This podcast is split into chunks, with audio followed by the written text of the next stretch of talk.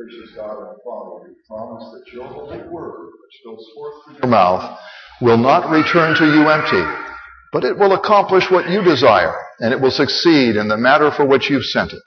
May your word have its way, we pray, in every heart this day, through Jesus Christ, our Savior and Lord. Amen.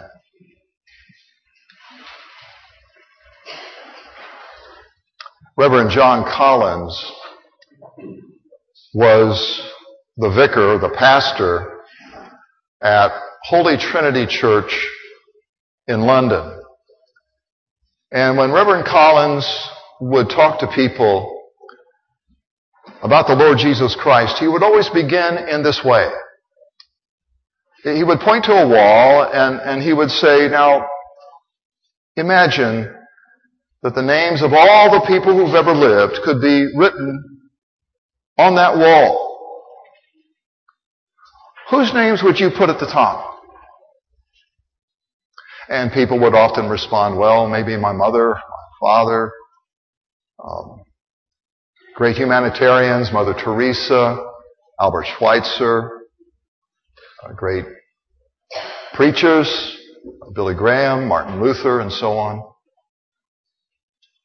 And then Reverend Collins would ask, and who would you put at the bottom? Whose names would you write down there? And often the answers would be mass murderers, you know, tyrants, evil political leaders, and so on. And then Reverend Collins would ask this question, so where would you put your name on that wall? And people would often respond, well, let's see, um, maybe somewhere in the middle, maybe a little above the middle. I, you know, I'm certainly not as bad as some of the people down there on the bottom. And I'm certainly not as good as the people at the top. So uh, somewhere in the middle, maybe a little above. And then Reverend Collins would ask, okay, so what is God's standard? What is the benchmark by which he judges all people? And they would think, well, probably the top of the wall. And he would reply, no, it, it's not the top of the wall. God's standard is the sky. The standard is perfection. And he would quote our Lord Jesus who said, be therefore perfect as your Father in heaven is perfect. And when you realize that God's standard is the sky, it doesn't really matter where you're at on that wall. All of us fall miles short of God's standard. And this is what St. Paul means in our gospel reading for today on the back of your bulletin, verse 23, when St. Paul writes, For all have sinned and fall short of the glory of God. All have sinned and fall short of God's righteous standard. It's as if all of us are on the Titanic. And if all of us are on the Titanic, does it really matter whether you're on the bow or the stern? Does it matter whether you're in the cargo hold or the captain's quarters? I mean, the ship's going down. And that's our predicament. So, Roman numeral one in your outline, the law of God, and by the law of God we mean the commandments of God, the, the righteous requirements of God. The law of God is not a checklist we keep, but a benchmark we fail. It's a benchmark that we fail. I've said many times, I can't even live up to my own expectations, let alone God's. That's the reality of who I am. That's the reality of who you are. The scripture doesn't make any distinction among us. Or we make distinctions among ourselves. But those are purely artificial and man-made.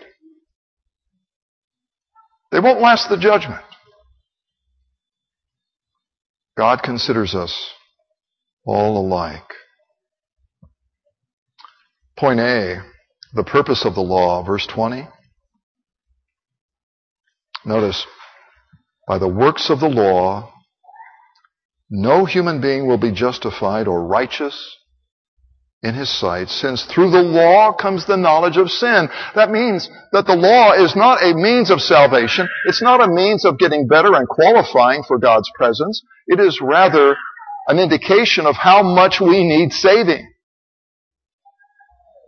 Its purpose is to make sin known. The law is written on our hearts, Romans chapter 2. Our conscience is testimony to the moral law of God. Everyone has a conscience, but that conscience can become dulled. And that's why God wrote His law down on tablets of stone to reinforce that message so that even the dull conscience stands condemned.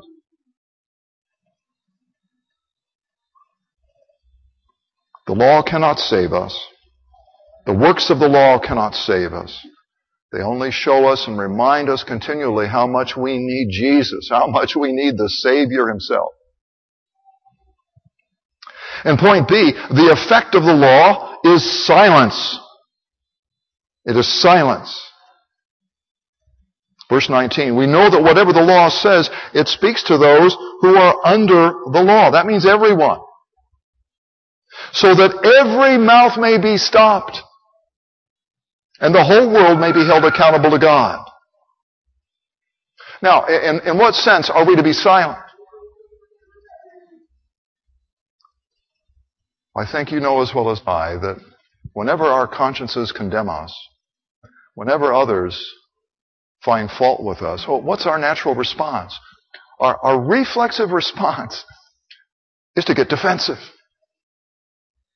Our reflex is to make excuses for ourselves that we would never allow others to make for themselves. Our, our reflex is to blame someone else. It's our nature to point the finger at others and to throw others under the bus in order to make ourselves look better, in order to justify ourselves.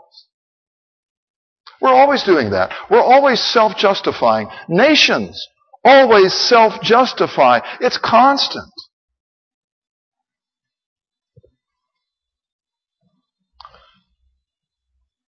And so the law says, stop it.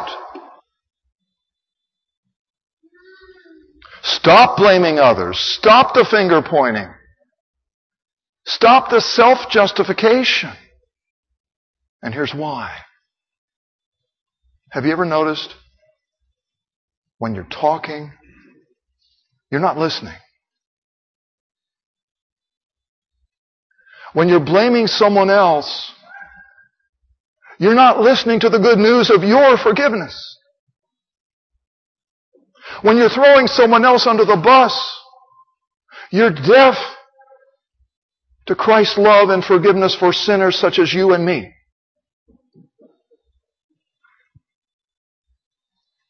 When you make excuses, you and I are no longer listening to the good news. God's justification of sinners. Roman numeral 2. I describe this as the diamond on the black cloth. It's on the front of your worship bulletin. The black cloth is our sinfulness exposed by the law, reinforced by our conscience, but exposed and laid bare by the law. That's the black cloth. The diamond is Christ. Crucified for sinners. And I love verse 21. St. Paul has been building his case against all humanity. The law's case against all humanity. God's case against all humanity.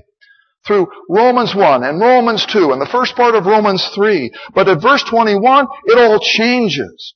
But now, St. Paul writes, but now the righteousness, notice this, of God. This is not the righteousness of man. But now the righteousness of God has been manifested apart from the law. Although the law and the prophets testify to it. This is nothing new. St. Paul would have us know. This is not original with us. The scripture says, Abraham believed God, and God counted it to him as righteousness. Through faith, he's justified and perfect in the sight of God through faith in God's promise. St. Paul in Romans 4 talks about David in the same way. David wrote, Blessed is the man whose sins the Lord will not impute to him. That's justification. That's forgiveness.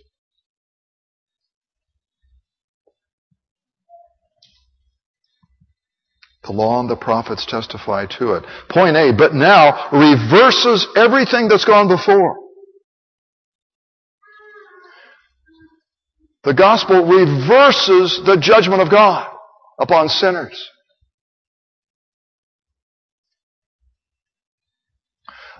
In the gospel, God declares you forgiven. He declares you righteous in His sight. Perfect. Be ye perfect as your Father in heaven is perfect. It can come to you and me only as a gift. Not as an achievement. And point B, this righteousness equals unconditional acceptance, and that equals Jesus Christ. Christ is God's acceptance of you and me and every name on that wall. I think all of us know what conditional relationships are like. We experience them, perhaps in school, perhaps at work, maybe in your family, I don't know. But a conditional relationship runs like this. It's if, then. You know, if you fulfill my expectations, then I accept you. Then I'll keep you around. And you and I know through hard experience it's only a matter of time before we fail. It's only a matter of time before someone lowers the boom and reminds us of what we already know deep down, that we're not good enough.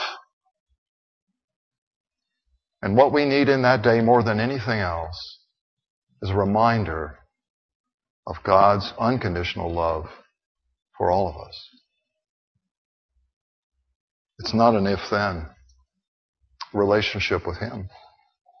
It's because of Christ you are loved. Because of Christ you are forgiven. It's a done deal. The scripture says God was in Christ not counting men's sins against them. At the cross, God stopped counting your sins against you. He stopped counting my sins against me.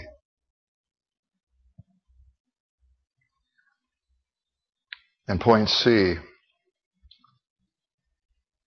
it's not faith that saves. It's the object of faith that saves. Jesus Christ is the object of faith. And I love the way verse 25 puts it. Whom God put forth as a propitiation. That's a big word. A propitiation by His blood to be received by faith. Now, propitiation means more than forgiveness. It includes forgiveness. But it really means this. It means the removal of God's wrath. The removal of God's righteous anger. It is removed. It is taken away. The judgment is reversed. Why? Because that judgment falls on Christ. It's propitiation by His blood through His death. The wages of sin is death. Christ pays the price.